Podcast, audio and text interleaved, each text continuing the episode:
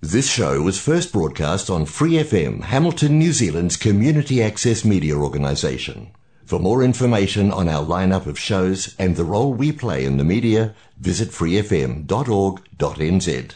Flat Out Whānau, you're Lady H, host of Flat Out Pride on your Free FM dial. If you're a Waikato local with an idea for your own show, Free FM would love to hear from you. Check out our website, freefm.org.nz, or find Free FM on Facebook and get in touch. 日本人イベントやろうぜ。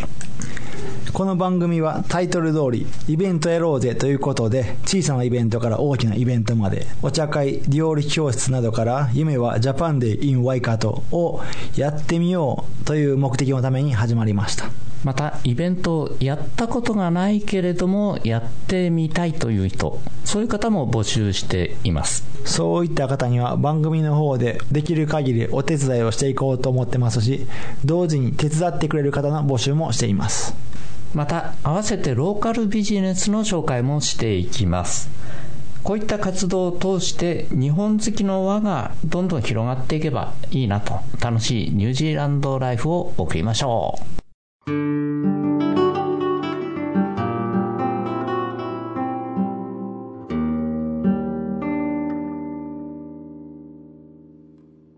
はいこんにちは。こんにちは。今日はですねあのケンツさんがなんか僕はよくわからないんですけれどもはい。なんかビジネスプラットフォームを立ち上げるために何クラウドクラウドファンディング。そうなんですよ。あのねいきなり立ち上げるってのはねちょっとお金とかいろいろ大変じゃないですか、うん、そうですね、うん、なので、えーまあ、通常はね、お金借りてきたりとか、投資家募ったりとかするんですけど、それすると大変なことになるんで、クラウドファンディングっていうね、新しい、新しくもないのか、うん。うん。結構あ仕組みを使ってのいろんな人がそれ使っていろいろなことされてますね、はい。うん。まあ僕の知ってる人も知ってる人もあのクラウドファンディングでいろいろなんか何？宿を立ち上げたりしてますよ、あらま、うん、先輩が、先輩かどうかは分かんないですけど。であのところでねその、はい。ビジネスプラットフォームというのはどういう形態でどういう目的なんですかね？あはい、携帯からすると、まあ、インターネット上にね、あのいわゆるうんサービスを展開するプラットフォームって、ちょっと分かりにくいですかね、なんかその場を場を作るってことですね。有名なあのビジネスプラットフォームでアマゾンとかそうですそうです。そんなんがあると思うのでそういう感じのものですか、そうですね、まあ、ショッピングモールみたいなうん感じですかね。えーじゃああのイメージすると本当にそのアマゾンのサイト行くじゃないですか僕はいね、はい。アマゾン .com とか、うんうんでそしたらいろんな商品があるじゃないですか、はいはい。そういう感じの見た目なんですか、見た目はそんな感じですね。うん、でちょっと違うとすると、入り口のところで、えー我々はそのいろんなプロモーションみたいな SNS でやるとかなんとか、まあまあ、それもやるんですけど、その入り口のところに雑誌形式の、まあ、BMS ライフスタイルマガジンっていうのを作りますので、うんそこでこんなサービスが提供される、まあ、実際にやってる人とか、えー、我々が提唱する生き方、まあ、ライフスタイルそのものですね、うんうん。でそれを見ることができる、そんな風になりたいなと思ったら、ここをクリックしてねあのって感じですね。マガジンっていうと、まあまあこれはグローバルなプラットフォームって言ってるので、はい。えー、とデジタルマガジンになると思うんですけれどもえー、とそのマガジン登録は無料でできるんですか？あの入り口は無料ですね、ダイジェスト版っていう、ざくっと中身が見えるものを、えー無料提供して、もっと深く見たいな、全部見たいなっていうと、そこから先が有料でなるほど。提供。2種類の雑誌があるってことですね、えーと無料版と有償一種版類といえば一種類なんですけど、よりより全部見たい人は有料、うんうんうん。うん部分的に見られるのが、覗き見、うんうん。覗き見、言葉が悪いな。いやなんかなんかそういうのあれからイメージしやすいですよ。はいはい。ところでその、えー、とじゃあマガジンを読んでうん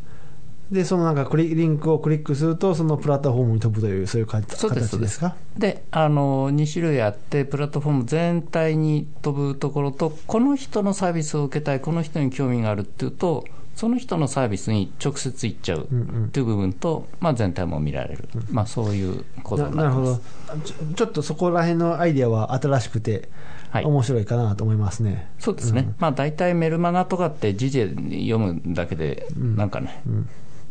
ざいっていうのもあるし、あとはその、ね、こういう、ね、面白いなと思うんですけれどもね、はい。その入り口が、どういった目的で、健さんは、どういった思いというか、重い。で作られま目した？的ね、うん。えーっとこれはね、私も起業家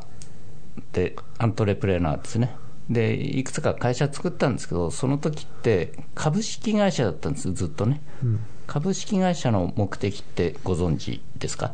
まあ、利益を生む、まあ、す生むですよね、その、なんていうんですか、株主に利益が上がる。あそうそう、たそこなんですよ、そこなんですよ、ね、利益上げるってのは、結局、ビジネスですから、仕事ですから、利益上げるってのはもちろんあれなんですけど、その仕事をしてる人に利益がいくっていうよりも、その株主にキャピタルゲイン、要するに投資したものに対するリターンを渡すのが株式会社の目的なんですよ、だからね、ほとんどそのために、なんか、お願いだから仕事させてみたいな状況になって、何やってんだか分かんなくなっちゃったんです。なので、ここのプラットフォームに関しては、本当にそのビジネスそのものに関係ない人に利益を全部吸い上げられるっていう構造を気持ち悪いと。うん本当にねあの、利用する人も満足度が高いし、サービス提供する人も、その利用者との関係だけの中でね、えー成立していくような、一番ありがとうが濃い形を 作りたいなっていうところが、まあ、メインコンセプトといえば、メインコンセプトなるほど。です。はい。これはやっぱりそのいろんな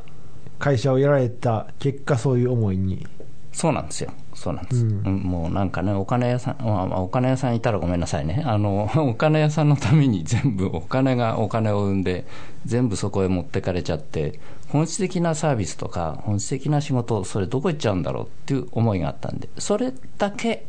で成立する、まあ、ありがとうの交換ができるう場を作りたいなと思ったのが、まあ、そもそもです。ななるほど、そのアイデアは僕も大好きで賛同したいと思うんですけれども、はい。えーっとじゃあ、そのプラットフォームに例えばサービスを受けるとか、お客さんですよね、はい。あとそのサービス提供者うん。は、まあ、思いだけだとやっぱ食っていけないところもあるじゃないですか、そのメリットってどんなんがありますかね、例えば。他の、ごめんなさいね、うん。他のプラットフォームと比べてみてもね。うんうんうん、うん。どういったメリットがあるのかな、そのあえてそっちに行く、はい。行きたいなと思わせるうん。魅力的、そこですよね。魅力とかそこですよね、うん。例えば、まあ、いわゆる株式会社が提供しているプラットフォームって、結局、プラットフォームの株主の利益のためにやってるので、要するに何を目的としてるか、何でもいいから高い売り上げを上げる、そのためには何をしてるかっていうと、結構、私もついうっかりプチってやっちゃうんですけど、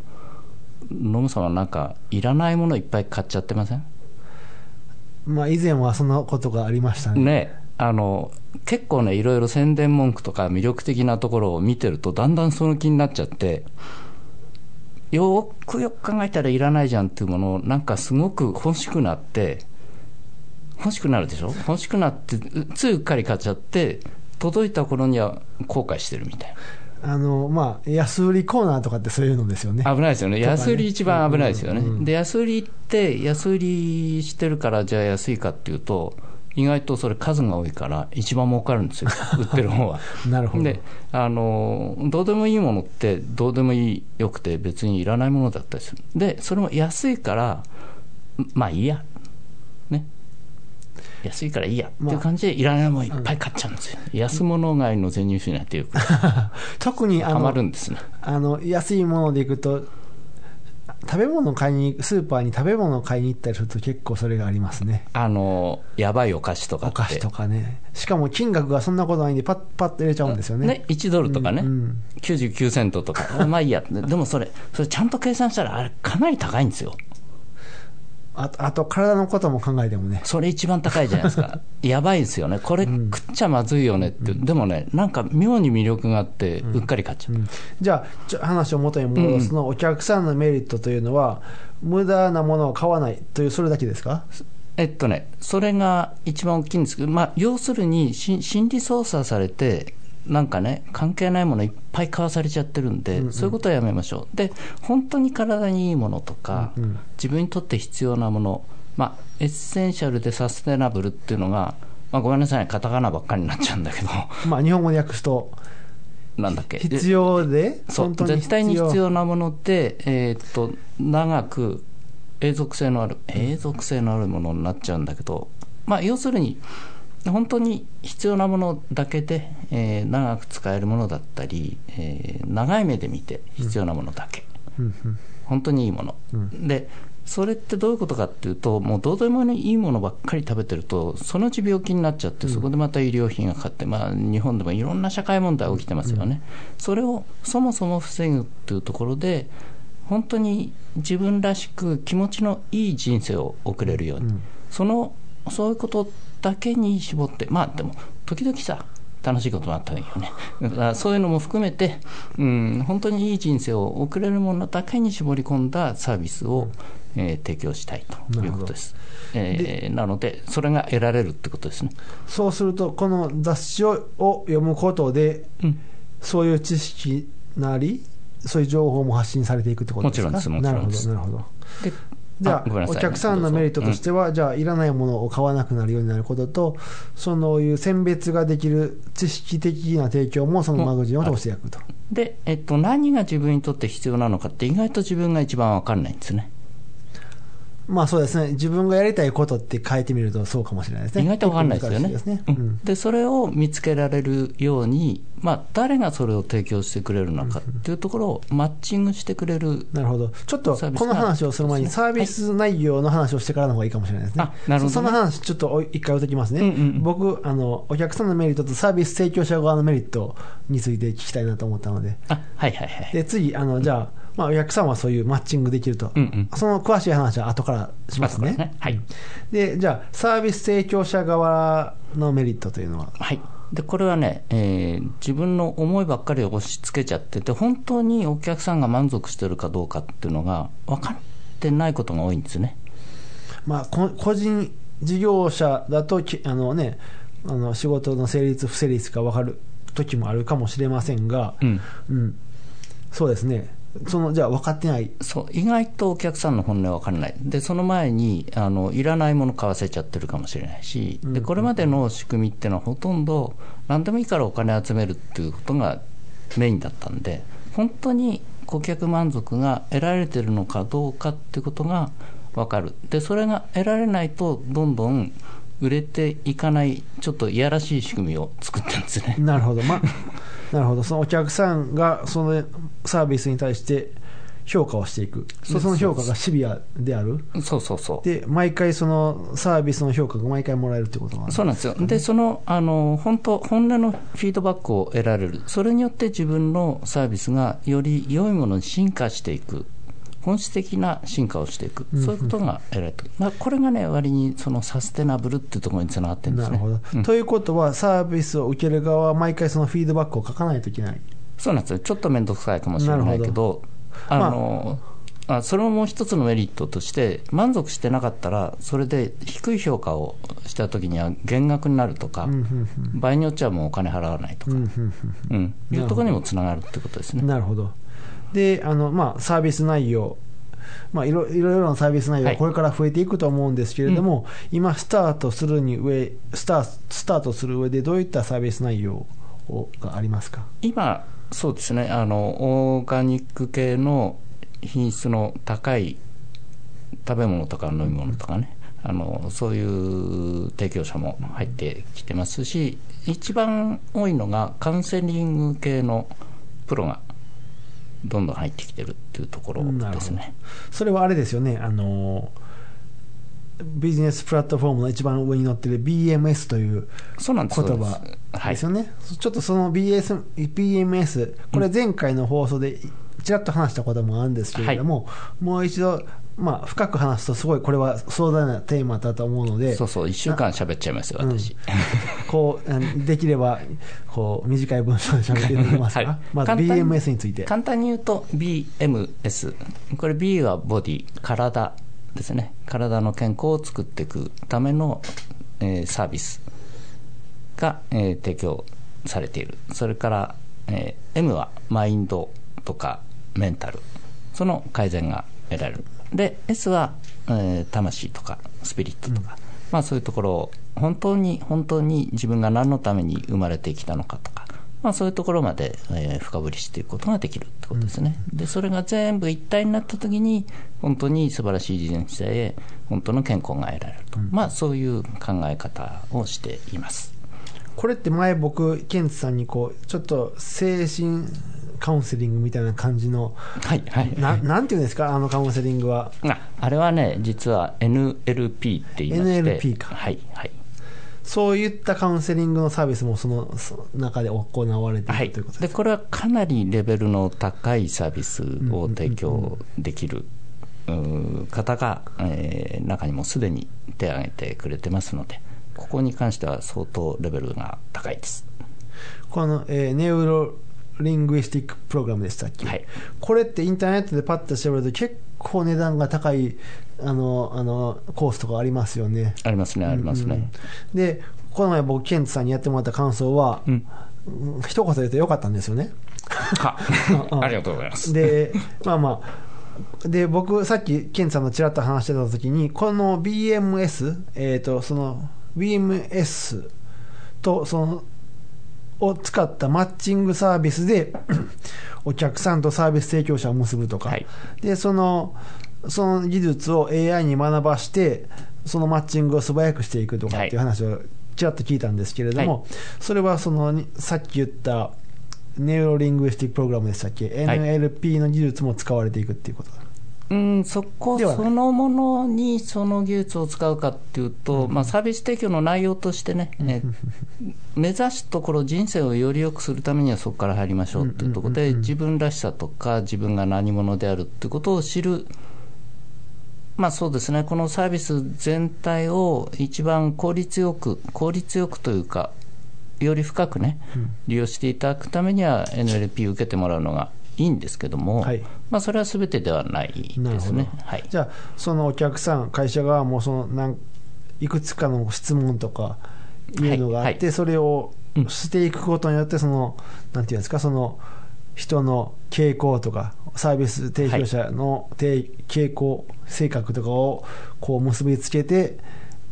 お互いがこうありがとうって言えるようなものにしていこうとはいいうプログラム、ってそうですね。いう理解でいいですか？はい、そうです。で、システム自体にそれを持たせようと思ってますけど、あの最初からかっこいいこと言っちゃうとですね、嘘つきって言われちゃうんで、これはまだ完全にはできてません。うんそこを目指すということで、なるほど。えーただ最初から AI の、うん仕組みは中に組み込んでますので、ん。これがだんだん学習していくとね、うん AI もね、いきなりスーパー行って、あの AI くださいって完璧なものが買えるわけじゃないんで、これは育てていかなきゃいけないんでね、あのまあ、10年、20年経った時はかなりいいものになってると思いますが、最初はちょっとごめんなさいがある可能性があるんで、それは先に言っておきます。まあまあ最初は手探りから。そうなんですよ、そうなんですよ。はい。で、えーっと、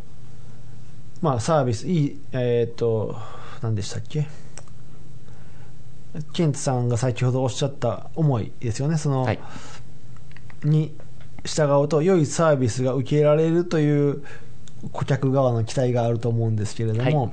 その良いサービスの基準っていうのは何ですか？もう簡単に一言で言うと、本気のありがとうがあるかどうかですね。えそれはもうこうサービス受けた側もだし、する側もみたいな。両方です。そのありがとう同士の交換が、まあ、最初はお金ですけどね、あのそれがポイントを付加することによって、だんだんポイントが溜まっていくと、ポイントで得られるようになるとか、うんまあ、そういった仕組みはね、おいおい、おいおい、明らかにしていこうと思ってますけどど。なるほど。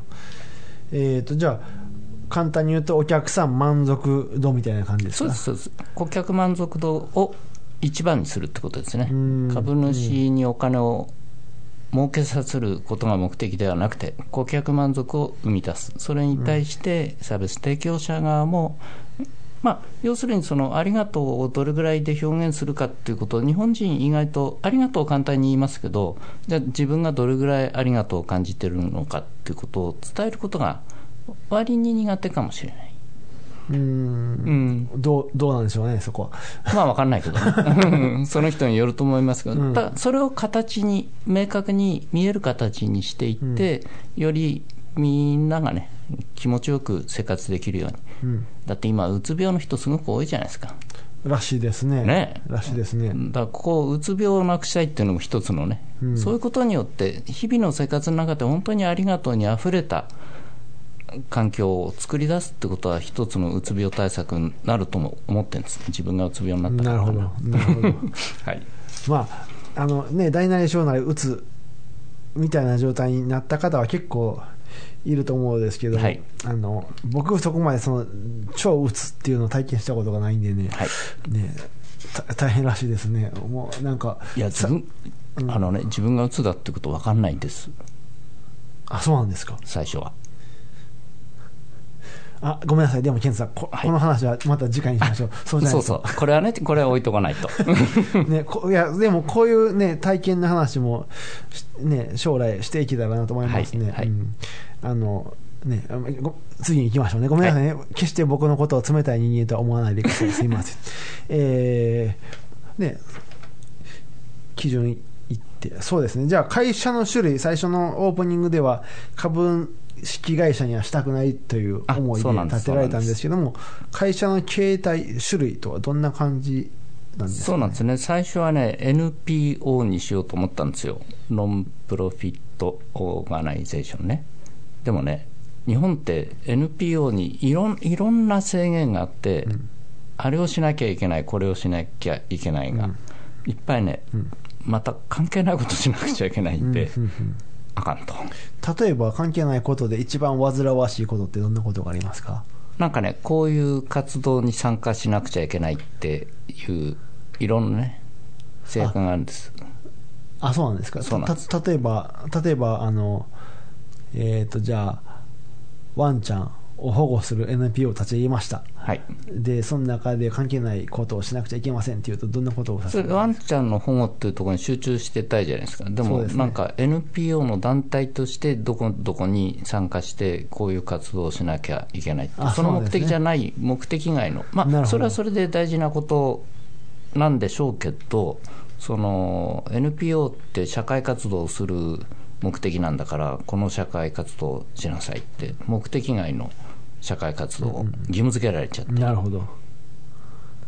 いろいろあるんです。なるほど、うん。あとあの NPO の闇をずっと暴いている人も結構いますよね。NPO だから信用できるできないかというとそうじゃなまた別問題ですね。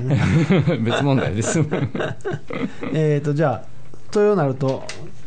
どどんなんなんですかね。有限会社とかになるんですか？そうなんです。ところがね今日本では有限会社作れないんですねあもう作れないんですかどうどうやらね株式会社と合同会社とあとはいろんな社団法人なんだかんだかんだかんだで、まあ、いわゆる、まあ、有限会社っていうのが一番ピンとくるのかなと思ってたのですがそれがね今合同会社っていうらしいですね。なので今合同会社にするか、まあ、株式会社も要するに株主になきゃいいんでう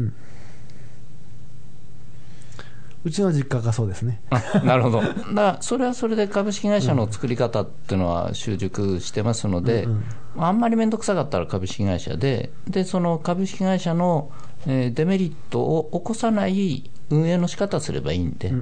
まあ、携帯はね、それ、国にどういう登録をするかっていうだけの話なんで、あの中身がちゃんとしてればいいかとも思ってますが、まあ多分今、まあ、ニュージーの方では LLC っていうあの携帯でやってますので、それを日本にそのまま同じ携帯にするとすると、合同会社になる、なるほど。ちょっとそこの検討をしているところです。ちょっとプラットフォームの話に戻るんですけれども、グローバルプロプラットフォームということで、はい。えっ、と世界全言語が対応されていくということですか？そうですね、あのこれはもうあの皆さん、ちょっと楽しい変変換変換じゃなくて、なんだっけ、翻訳？あの変な翻訳で笑っちゃってるケースも多いですけど、あ、Google とか、ね、そうそうそう、んんん。インターネット上のものっていうのは、もう標準サービス、標準装備されてるので、まあ、あの点の要するに多言語対応っていうのは、インターネット上のサービスなんで、これはそのまま標準サービサービスでついてます。ただお聞きになりたいのは、要するに、まあ、サービス提供者とかですよね、うんうん。で今は、えー日本語、英語、もしかしたらポルトガル語も入ってくるかもしれないですけども、まあ、最初はそこからスタートします。が、これ、グローバルで展開していきますので、まあ、スペイン語入ってきたり、えードイツ語、フランス語入ってくる、まあ、そういう提供者も増やすべく、うんどんどん声をかけていくということですね。じゃああの、そろそろ最後の質問になろうかと思うんですけれども、はい。えー、とクラウドファンディングはい。のホームページがに上がったということなんですけれども、そうですね。どうやったらそのページ見ることができますか？はい、いろんなクラウドファンディングがありますが、えー私たちはキャンプファイヤ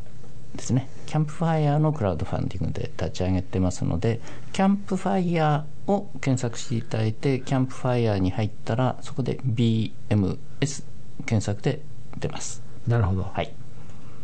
あの僕も結構楽しみにしてるんで、あぜひぜひ、はい。はい、よろしくお願い。いいたします。そろそろ放送、今日の放送終わりになろうと思うんですけれども、実はこれは全世界の人には発信できないんですが、来週、来週の27日、ほ 木曜日、12確か、多分12時からかな、まあ、セッティングの内容とかもあって、12時20分ぐらいになるかもしれませんが、はいハミルトンのウォードストリートっていうところですね、あのスターバックスがあるあ、スターバックスところらへんで、僕、ギター弾くので、お素晴らしい。40分ぐらい弾く予定です。あいいですね、いいですね。詳しいことは、フェイスブック見てもらえばいいですかね、こそうですの番組の。ね。そうですね。それが一番いいですね。はい上げときます。はい、えっ、と、27日木曜日12時、ウォールドストリート、CBD のスターバックスがあるところです。スターバックスがあるところですね。はい、では、皆さん、そこでお会いしましょう。または来週。楽しみにしてます。ではまた来週。For more episodes, use the accessmedia.nz app for iOS and Android devices, or subscribe to this podcast via Spotify, iHeartRadio, or Apple Podcasts. This free FM podcast was brought to you with support from New Zealand On Air.